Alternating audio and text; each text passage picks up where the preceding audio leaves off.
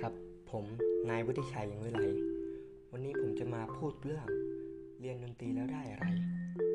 หากคุณเรียนดนตรีอยู่ คุณเคยโดนถามหรือไม่ว่า เรียนดนตรีแล้วได้อะไร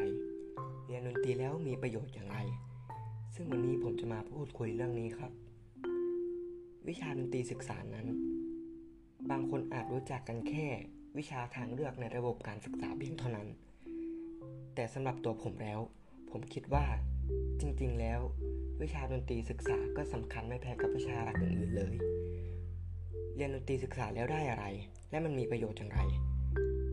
นอกจากการที่ดนตรีสามารถทำให้เราผ่อนคลายได้แล้ว การเรียนดนตรียังช่วยพัฒนาสมองด้าน EQ ของเราอีกด้วย การเรียนดนตรีนั้นก่อให้เกิดความคิดสร้างสรรค์และสมาธิ การเรียนดนตรีทำให้เกิดความเชื่อมโยง ของประสาทสัมผัสของการมองเห็น การฟัง และการเคลื่อนไหว ซึ่งการที่ระบบประสาทเหล่านี้ได้ทำงานพร้อมกัน ก็เหมือนกับการที่สมองของเราได้ออกกำลังกายนั่นเอง และดนตรีนั้นยังช่วยให้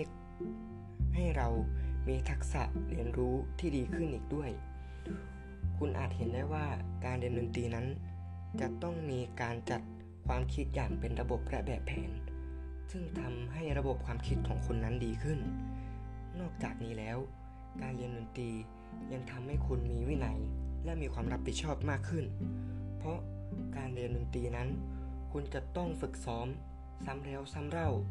ต้องใช้ความอดทนและเวลาเป็นอย่างมาก ไม่อย่างนั้นอาจทำให้คุณถอดใจและเลิกเล่นได้ คุณลองคิดดูว่ากว่าศิลปินคนหนึ่งเขาจะมีชื่อเสียงได้ เขาจะต้องฝึกซ้อมและอดทน พยายามมากแค่ไหนกว่าเขาจะมาถึงจุดที่เขามีชื่อเสียงนั้นได้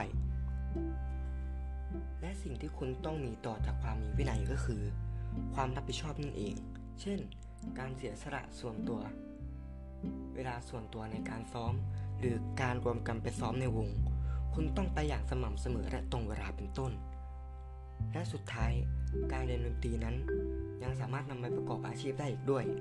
ส่วนหนึ่ง เราต้องยอมรับว่า โลกของเรานั้น เต็มไปด้วยเสียงดนตรี ไม่ว่าคุณจะไปที่ไหน คุณก็จะได้ยินเสียงดนตรีอยู่ทุกที่ ดังนั้นถ้าคุณมีความรู้และความสามารถ คุณก็นำสิ่งเหล่านี้ไปประกอบอาชีพได้ เช่น การเป็นครูสอนดนตรี หรือเป็นศิลปินได้ ดนตรีเป็นสิ่งที่เป็นสิ่งสำคัญที่อยู่คู่กับมนุษย์เรามานาน ตัวอย่างผู้ที่ประสบความสำเร็จในชีวิต โรเบิร์ตไอน์สไตน์ ได้มีคำพูดติดปากว่า จินตนาการสำคัญกว่าความรู้ ซึ่งดนตรีนั้น